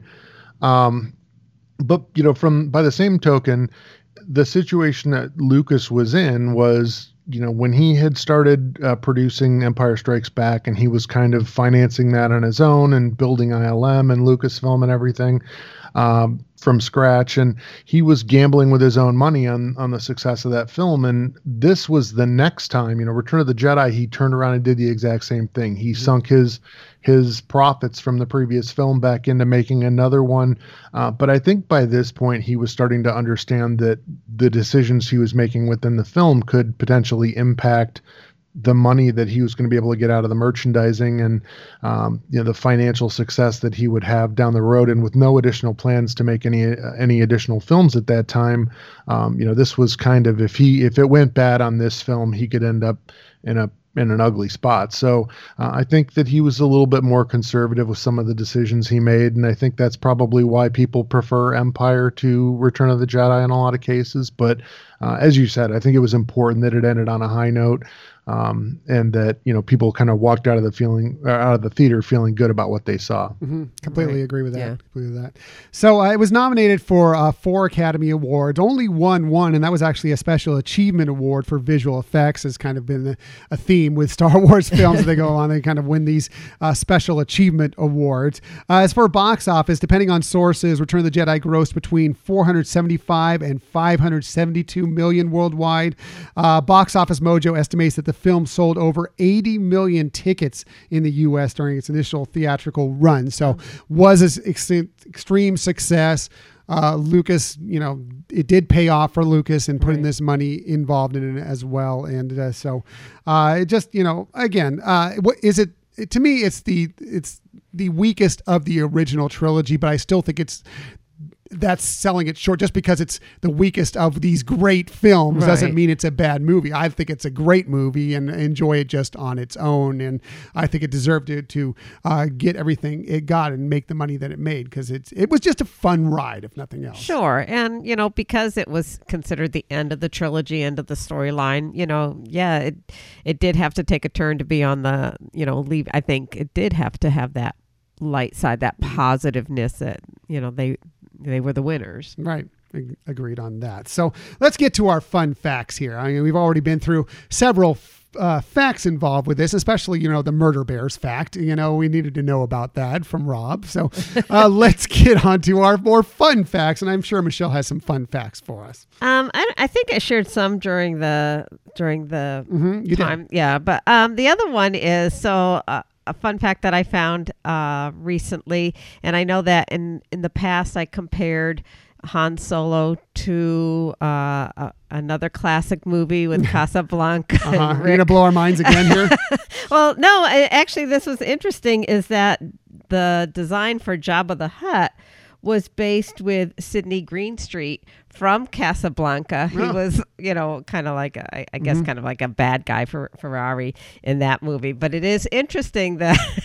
Jabba actually did have a connection with Casablanca. It all comes back to Casablanca when we're talking Star Wars. There's no question about that. We found that out for the last few uh, films we've watched. Here, right? Sure. So yeah. They had a love triangle too. They, I mean, they, thank goodness Michelle's here to point us back in the right direction every single time. That's amazing. A, that is a fun fact. That's interesting. Good stuff. Uh, Rob, I'm sure you have some fun facts for us. Yeah, uh, the first is that the voice of Boushh, which is the bounty hunter that Princess Leia uh, is playing when she brings Chewbacca to Jabba's palace, that was actually voiced by Pat Welsh, and uh, the other voiceover work that she had done was the voice of ET in 1982's mm-hmm. Uh, ET the Extraterrestrial. So, um, not Leia's voice in that particular shot. Uh, there was uh, kind of a funny fact about the lightsabers that both Luke and Vader were using during this film. all of Vader's Vader's lightsabers had disappeared since uh, filming of The Empire Strikes Back. So he was kind of using a repurposed um, Skywalker lightsaber. Uh, that Luke would have been using in the prior two films, and Luke was using the lightsaber that Obi Wan had used in the original Star Wars film. So, wow. um, uh, shocking that people would be stealing, stealing any of the the set pieces, right? Right. no, that never happens. It never happens. So. Yeah, and then there was there was a plan to have Obi Wan Kenobi kind of return from the dead in this film, and that ties into what I was talking about with the the blue glowies, as I like to call them. And I know Tom's endlessly, endlessly amused by that, but um, you know they they've just been getting progressively more and more substantial in every film to the point where in Last Jedi Yoda was calling down force lightning and burning the tree. So uh, it would be interesting to see if that is something that comes full circle in Rise of Skywalker. So I guess we'll wait and see. I'm Right. convinced of it actually, but uh, yeah, we will we will wait and see for sure. Uh, as far as my fun facts, I just have a couple here for you. Uh, interesting enough, and again, everything I take here is from the internet, so take it with a grain of salt. You know, everything on the internet is true. Um, take Yeah, it I a don't- little bit the of of problem salt. is- Yeah. Yeah. Uh, the emperor's chair apparently was uh, uh, originally mechanized so that it would rotate, uh, you know, on the scene when it would call for it. However, that chair broke. So uh, basically, what had to happen was Ian McDiarmid, who's of course played the emperor as we discussed, uh, had to make it move by kind of shuffling his feet along as he would move it along, and there'd be marks on the floor for him to know where to stop. So it's a good thing his, his But, but stoning, right? Right. So it's a good thing his robe was rather long, so you wouldn't see him like moving his little feet. I just had this picture of these little feet going moving it back and forth. Uh, anyway, That's awesome. and the other uh, thing I wanted to point out was that, uh, and we've we we've driven to Arizona many times. We have family members that live in Arizona, and many times we're going out there. We sail or sail. We go through Yuma, Arizona, and we see these big sand dunes Right. out there. Well, you know, I always think that they're Star Wars sand dunes. It looks like Tatooine when we go out there. Right. Well, that's because it actually was at one point in this film. Uh, Jabba Sail Barge was filmed. Uh, it says in Yuma, Arizona, but I think it's right next to Yuma, technically where it was. Uh, the film crew apparently though had problems uh, avoiding uh, the 35,000 dune buggy enthusiasts that we've seen out there many times when we passed through in the area. Uh, so to preserve secrecy, the producers claimed to have been making a horror film called "quote Blue Harvest" end quote, uh, with the tagline "Horror Beyond Imagination," and even had caps and T-shirts made up for the crew. They had a chain link fence and a 24-hour security service uh, to try and kind of you know this area where they were filming ke- keep people out but still fans found a way and they got pictures from the area whatever. Because you imagine if they were trying to do that now there's no way they pull it off now. It's Right, amazing that right. they only got it a little bit uh and then but uh, just you know crazy stuff. But i know every time i drive through there i'm like oh it's tatooine. Right, right. That makes sense. Well, uh, you know that whole thing that you're saying, ca- calling the film Blue Harvest, that was true. Uh, on a documentary on a Star Wars um, film. So I feel like that that is pretty accurate, not just the internet. Uh, and part of that too was to you know try to keep costs down. That if people knew that the film was actually going to be a Star Wars film, that there was going to be a lot of price hiking for you know use of things Sure. or land and things like that um, but i guess when the stars actually showed up to film then people like oh wait no yeah this is something different this is something different yeah, Yeah. it's it'd be hard to believe that both harrison ford mark hamill and carrie, Carrie fisher, Fisher. are showing up for a, a brand new horror movie right anyway, so uh, let's just get to our quickly our closing thoughts on this film. Uh, Michelle, uh, what do you have to say about uh, Return of the Jedi? Kind of close things out here.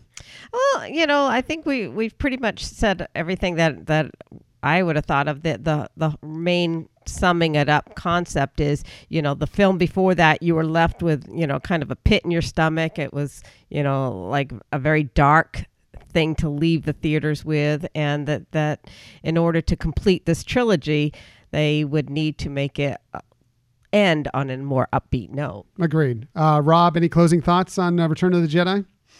No, I think I pretty much got it all out while we were talking about the individual, you know, sub portions. Certainly, you know, it was there was a lot of uh, sadness at the end of this film in the sense that we were gonna no longer get to see the adventures of this group of people that we had all become so attached to. And so when uh, when all the novels and comics and everything started coming out after that to kind of get us through to the Phantom Menace, that was uh, happy days indeed. But um, I'm just gonna kind of going through the same thing right now with the Rise of Skywalker. You know, not not for sure knowing what the future holds, but I think the fact that we're gonna have so much great content on Disney Plus uh, in just a few weeks is is gonna definitely help uh, deal with some of those some of that sense of loss, I guess. Yeah, for sure. It's the the end of an era with the end of the Skywalker saga coming up. You know, I'm happy to see what uh, is going to uh, progress from Star Wars in the future. You know, minus the Skywalkers necessarily being the focus of everything, but uh, it's still the same point will be kind of sad to see it go away but yeah i mean we kind of went through this already with this film because we didn't know that there would ever be another Star Wars film after this one. You know, it took uh, what was it, uh, you know, 10, you know, 15 years. It was a long time before Right. they got to the next uh, film, and we just didn't think there would ever be another one. So, you know, it did feel a little melancholy at the end of this film, yet it was, like Michelle said, it, they ended it on a happy note. They wrapped up. If that had been the final Star Wars film, it would have felt like a perfectly well done trilogy and one of the one of, if not the best of all time. And, and Return of the Jedi is definitely a key part of that. So that's our look back at Star Wars Remembered, uh, Episode 6, Return of the Jedi. Next month, we're moving into the sequel trilogy. yep, it's Episode 7, The Force Awakens. We're going to get into that as we really get moving, really moving quickly Right. now into uh, the rise of Skywalker and the end of the Skywalker saga. And we're excited for that. Rob, thanks again for joining us. Your insight is always valuable. We always appreciate it because, again, we, like Michelle said, we always look at something shiny, but Rob always brings the meat to this. And he always does that as well on the Jedi Temple Archives podcast. I know we're going to be taping here. I would imagine on Tuesday or Wednesday, we're going to watch the trailer first. So I'm sure we'll have some sort of detailed breakdown of the new trailer for The Rise of Skywalker when it comes out on Monday night. But please tell our listeners where they can find the Jedi Temple Archives podcast and also how they can follow you on social media. Yeah, uh, you can find us at uh, jtapodcast.com. So that'll take you right to our feed. Um, we've got, I think uh, we just did our 30th episode last week. So there's plenty of content to get caught up on if you haven't started listening to it. And uh, it's really, you know, geared primarily towards Star Wars fans that are just casual Star Wars fans but want to know more to better enjoy the films. Uh, although I think people that are longtime Star Wars fans and kind of uh, mega nerds about it can still get stuff out of it as well. So uh, you can reach us uh, via email at jtapodcast at gmail.com and you can find us on social media at Facebook, Twitter, Instagram, and Pinterest at JTA Podcast. So uh, definitely look us up, uh, and we're always willing to to talk Star Wars with you. So definitely reach out if you have any interest or any ideas for uh, future podcasts that you'd like to hear. Really enjoyable show. And yes, you should check it out. Whether you're a novice Star Wars fan, whether you're a veteran Star Wars fan, whatever, uh, you will get something out of that show and you should check it out. Rob, thanks again for joining us. We really appreciate it. And we look forward to looking at uh, the sequel trilogy starting up next month. All right, I'm looking forward to it as well, and uh, hopefully all your listeners really enjoy the episode. Can't wait to uh, talk some more Star Wars with you in about a month. So thanks again to Rob LeBerry, the Jedi Temple Archives podcast. We always have such a great time breaking down uh, breaking down these Star Wars films with him. It's just an enjoyable enjoyable time, and he really brings such great information. I think you'd agree, Michelle. Oh, absolutely. And the fact that, you know, he does have such great knowledge of it. And, uh, you know, just to echo back, if you haven't listened to his podcast, it's one that you should, you know, start listening to and go back and get some of the other episodes. Right, and don't forget today's keyword is Skywalker. Skywalker.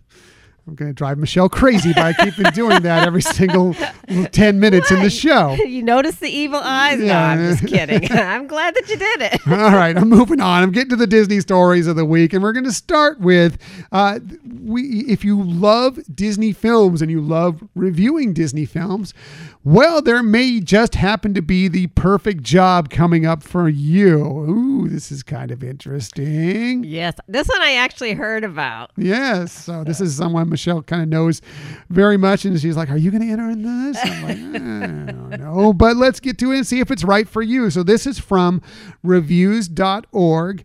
If you, there's no need to wish upon a star to get one thousand dollars, is what it says. You just have to prove you're the biggest, baddest. Disney fan out there, and they'll tuck a whole grand in your bank account. yes, uh, says they they go on to say, no, we're not un poco loco. we're just so excited about the launch of Disney Plus on November twelfth, two thousand nineteen, that they're selecting a Disney fan to help them celebrate. And if they pick you, your job is to watch thirty of your favorite Disney movies or thirty shows in thirty days.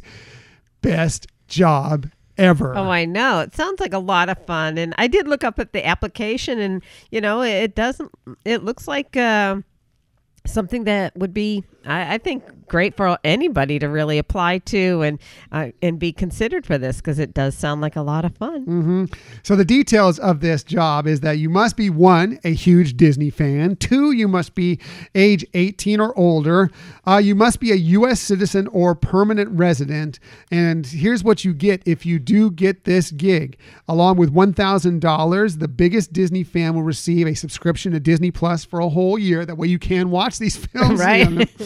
Uh, you also will get a Disney themed movie watching kit, including a Mickey Mouse themed blanket, four Disney themed cups, a Pixar popcorn popper, uh, complete with movie theater popcorn kernels. And now, if you want to apply for this gig, uh, you go to reviews.org, answer a few questions about yourself, and submit a video review of your absolute favorite Disney movie. And you have until noon Eastern Time on November 7th, 2019 to enter. So that's kind of cool. Yeah. Uh, you know, I mean, a thousand dollars would do something you're probably going to do anyway when Disney Plus comes out. Right. Yeah. I mean, we're already starting to say, you know, I don't know about you, but I've already started kind of making my list together of what do I want to see once Disney Plus starts. Uh, everything. So like you just go on to Disney Plus and look at everything, and that's what I want to watch on Disney Plus. Is everything. true. Although there's so much that's going to be a lot of time But watching. what order are you going to watch them? That's the key. That's questionable. We already talked about Star Wars a lot, so I'm sure the Mandalorian will be right up there near the top for sure. Uh, let's move on to our next uh, Disney story of the week, and that is also has to deal with Star Wars, and that is that there are new food options arriving for you in a galaxy far, far away. This from the Disney Parks blog. Star Wars Galaxy's Edge at the Disneyland Resort is about to get a whole lot tastier this week. Nice. Yes, there are uh, five new items located throughout the land that you have to try. At Oga's Cantina, a new charcuterie plate will join the menu. Uh, it's called the Hapabor Sampler, featuring a selection of cured meats, artisan cheeses, pickled and preserved rations, and crackers. That sounds wonderful and something I think that was much needed for Oga's Cantina. Yeah, I was just going to say the same thing. You know, it, they did have some light snacks, you know, some like chip kind of products or whatever. This is great addition. I'm looking forward to uh to sampling it. Yes, me too. And when we get to Oga's, because Tina, either whether I guess it's here at Disneyland right now, they haven't said that this is going to be at Walt Disney World yet, but I, I would imagine that is coming uh, sooner rather than later uh, to be included on both sides. So, uh, moving on, other items that are going to be available at Star Wars Galaxy's Edge at the Disneyland Resort is uh, if you're picking up a shipment of at Docking Bay Seven Food and Cargo, you'll definitely want to try the new Garden Patty Bun. It's a new kids meal feature, which uh, has a bao bun, roasted carrots, house sauce, and a mandarin orange. It's a garden patty, so it's a it's a veggie based uh, item, and again for the kids. Yeah, sounds delicious. Yeah, I may have to order from the kids menu. yeah, I for know, that right? One, right. Which is which is a good thing that you can do that. That's true. Uh, speaking of plant based, there are a new Ronto Less Garden wrap coming to Ronto Roasters featuring a plant based sausage, spicy kimchi slaw, uh, sweet pickled cucumber, and goat. Oh boy. Gochujang. Gochujang. Gochujang? Gochujang spread, all wrapped in a pita. Uh, also being the Ronto, uh, added to the Ronto uh, roaster menu is the Key Real pork rinds with cinnamon sugar served in a MSE 6 series repair droid souvenir vessel. That's the mouse droid that Oh, Michelle is a big fan of. Yes. So Yeah. uh, a couple new items coming to Ronto roasters as well. Yeah, I'm so glad that they're adding these uh, plant-based food items there as well, and just having some more variety is great. And you know, who wouldn't want that uh, mouse droid Mm-hmm. container? I know that they've used that in the past for uh, popcorn, so this is another fun way to be able Mm-hmm. to get it. Yes. Uh, speaking of popcorn, uh, Kat Saka's Kettle will also be uh, debuting a brand new popcorn. It's going to be a chocolate popcorn with Crait red salt. So the salt from you know the planet mm-hmm. Crait from the Last Jedi. That's going to be the salt. And so it's going to be a chocolate salty popcorn, which I think is fascinating. Which I knew I as soon as I saw that. I'm like Michelle is that's like right up Michelle's alley right there. Wow, that's awesome. Yeah, I can't wait. Can't Yes. wait. We gotta, you know, set some time aside and uh, go to a galaxy far, far away. Yes, we got to you know hop on that uh, speeder and get back there as soon as we possibly can. Uh, this all starts tomorrow, October 21st. That's Monday. Uh, for those of you who might be heading out to the Disneyland Resort, uh, and to make your trip planning easier, uh, they're going to be uh, having some more flexibility with the uh, reservation system. Now they're updating that beginning tomorrow to 60 days out. It's been 14 days for a while. Uh, now, starting tomorrow on Monday, the 21st, you'll be able to make your Oga's, uh, Savi's Workshop, and Droid Depot reservations at a 60 day advance, just like you can for any of the other restaurants at the Disneyland Resort. Right, right. That's good that they're going to have that consistency then, because that was, you know, certainly a challenge, especially somebody coming from out of town to be able to figure out, oh, do they have everything? And Mm-hmm. they still had to wait to get a confirmation uh, for what they could do or, or you know, um, experience on Batuu. Mm-hmm.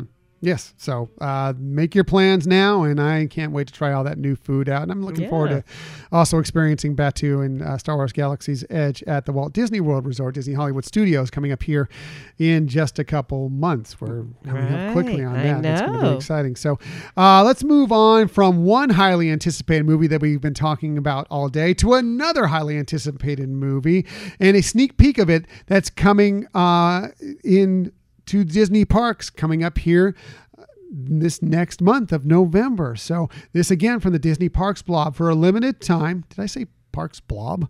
Parks blog. For a limited time this fall, guests visiting Disney parks and sailing with Disney Cruise Line will get an early glimpse of scenes from Frozen 2. Yes, hashtag real men love Frozen.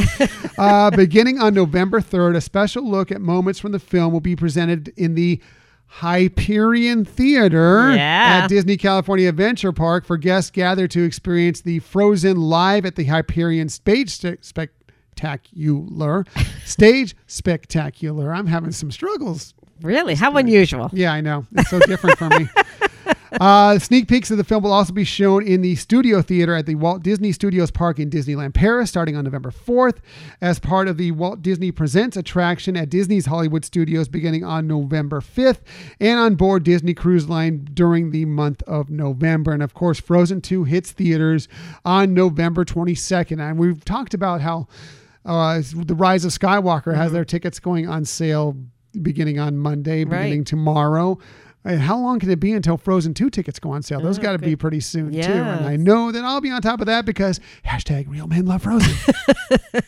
And it looks like a really interesting storyline is going to be presented in that film. So Yeah, looking forward to it. We've loved every scene we've seen from it. Scene Yeah. we've seen from it so far, and uh, all the music has been great as well. So I'm Right. very, very excited about it. So that's my Disney stories of the week. We never, however, leave you on any show without giving you some sort of tip that might help you on your next vacation. Something whether it be going to the parks, uh, the resorts, uh, Disney Cruise Line, Run Disney, whatever the case may be. We like to give you a little something that might help you on your next vacation. And we always start with Michelle. One because she's gorgeous, wonderful, all things right with the world, but also because she has the very best tip. So let's get right to it. Here is Michelle's tip of the week. You're so sweet.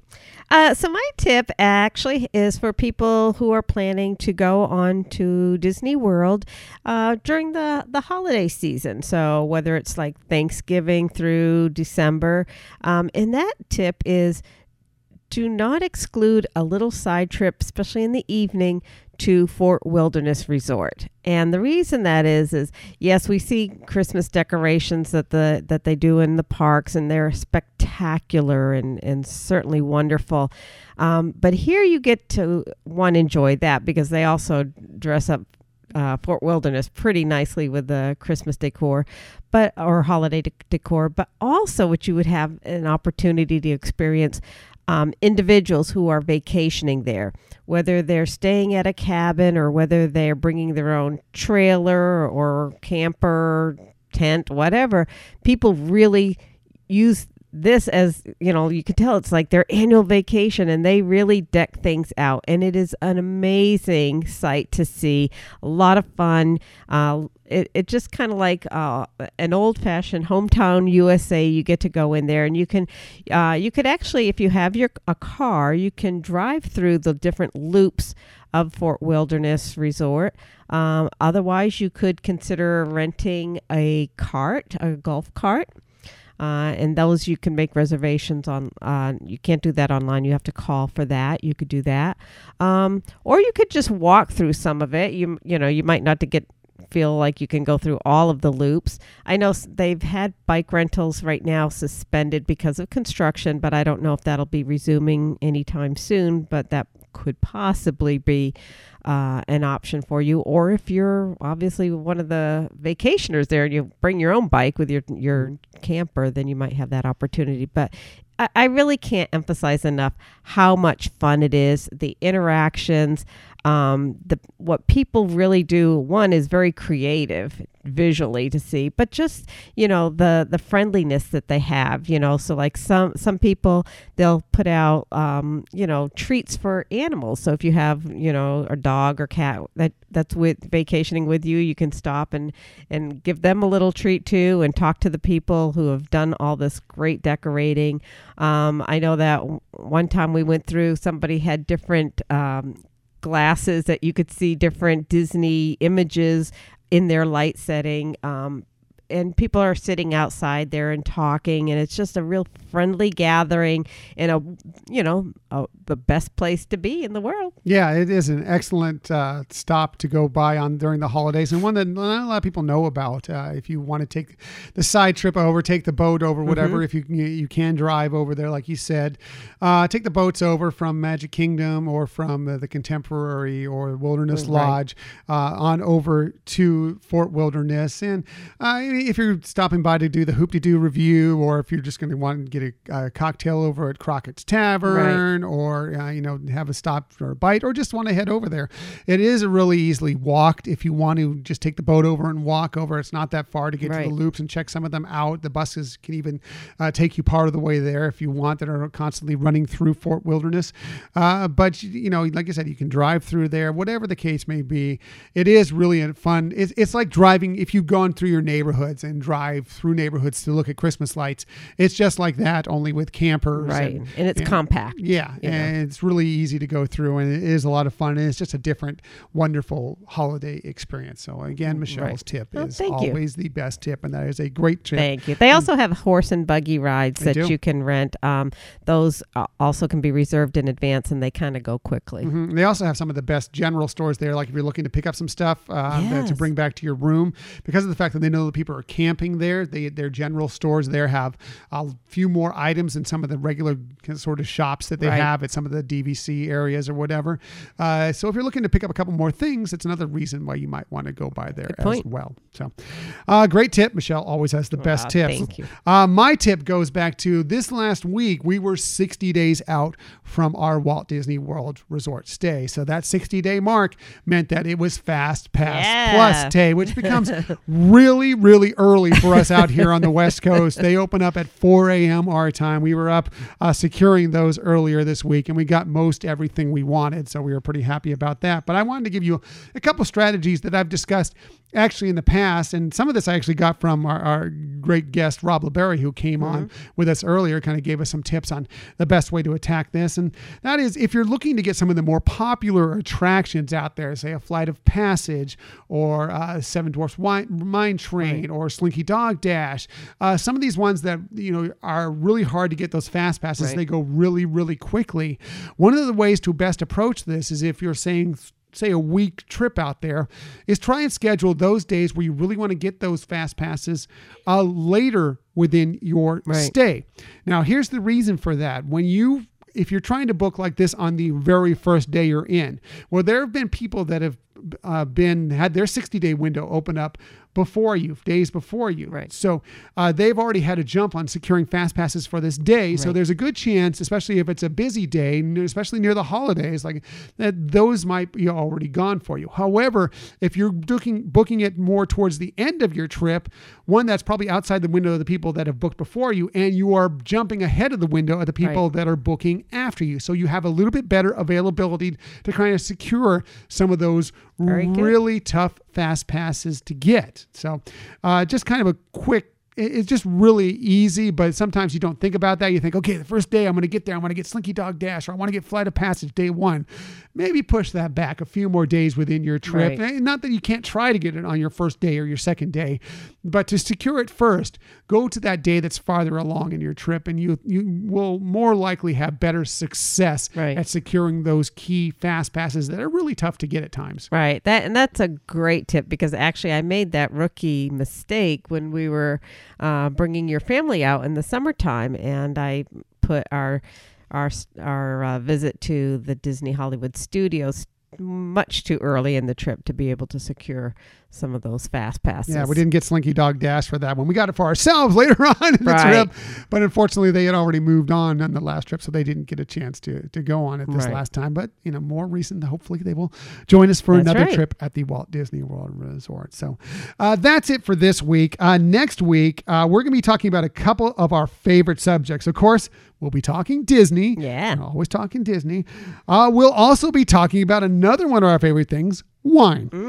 Uh, put them together, and we'll be talking about Disney family wine. So uh, we may even have a guest or two that might come along with us uh, to discuss the topic. We're not sure yet. We're in works and trying to get this secured, but we'll see about that. But either way, we're going to be talking about some of the uh, Disney family wines, which you may run into if you're at some of the resorts. But either way, uh, there are some really quality wines out there that maybe you haven't tried out before, but we want to kind of let you know about these. Right. And, you know, um, actually, there's going to be, uh, over the next several months, we'll probably do a couple different episodes related to this. And uh, if you're not a wine enthusiast, this is not to say that this won't be an enjoyable episode to listen to because there's also a lot of rich history that goes along with. Um, the people involved and how they relate to the Disney company, and um, it's just going to, I think, be a lot of fun for anybody for, to enjoy the episodes. Right. There's a reason why they're called, or you know, sort of self-titled Disney Family Wines, is because uh, everybody that's involved in these wineries has had some sort of significant place within the Disney company, and they have some interesting backstories behind them Right. and the wineries themselves. So we look forward to delving into that. And Yeah. like I said, possibly a guest or two, and Right. maybe some interesting ones. So we'll see where that goes. So that's it for this week. Uh, thanks for joining us again today. In the future, you can find us most everywhere you get podcasts. Best place, however, to find us is on HyperionAdventuresPodcast.com. And please don't forget to take part in this week's Hyperion Adventures trivia game. We've already given you many times the keyword, which is Skywalker. The keyword is Skywalker. It's a code word, but I know you're saying keyword because we're giving away giving a away key. great key, yeah. Got it? Gate key. That's right. I'll get it right one of these episodes, maybe months on down the line. No, Probably you did not. fine. You did fine. I'm not trying to correct you. I was actually thinking it was cute that you were tying it into the prize That's this it. week. That's what. That's why I was wasn't. giving wasn't you credit. Yeah, it's giving you credit. Speaking of mistakes, follow us on social media on Twitter at Hyperion Podcast, Facebook, Instagram, and Pinterest at Hyperion Adventures Podcast. If you want to bring up our mistakes, uh, you can always email us at Hyperion Adventures Podcast at gmail.com. And again, we really appreciate if you would tell a friend about our podcast and leave us a review and a rating. Those are all wonderful things that help us out a Yeah, lot. we really appreciate everybody that's given us a review in the past and for anybody who is thinking about giving us a review in the future. Thanks for joining us again for another week of the Hyperion Adventures podcast. We look forward to sharing some time with you again next week. But until that time, I'm Tom, I'm Michelle. and we hope that you have a magical week.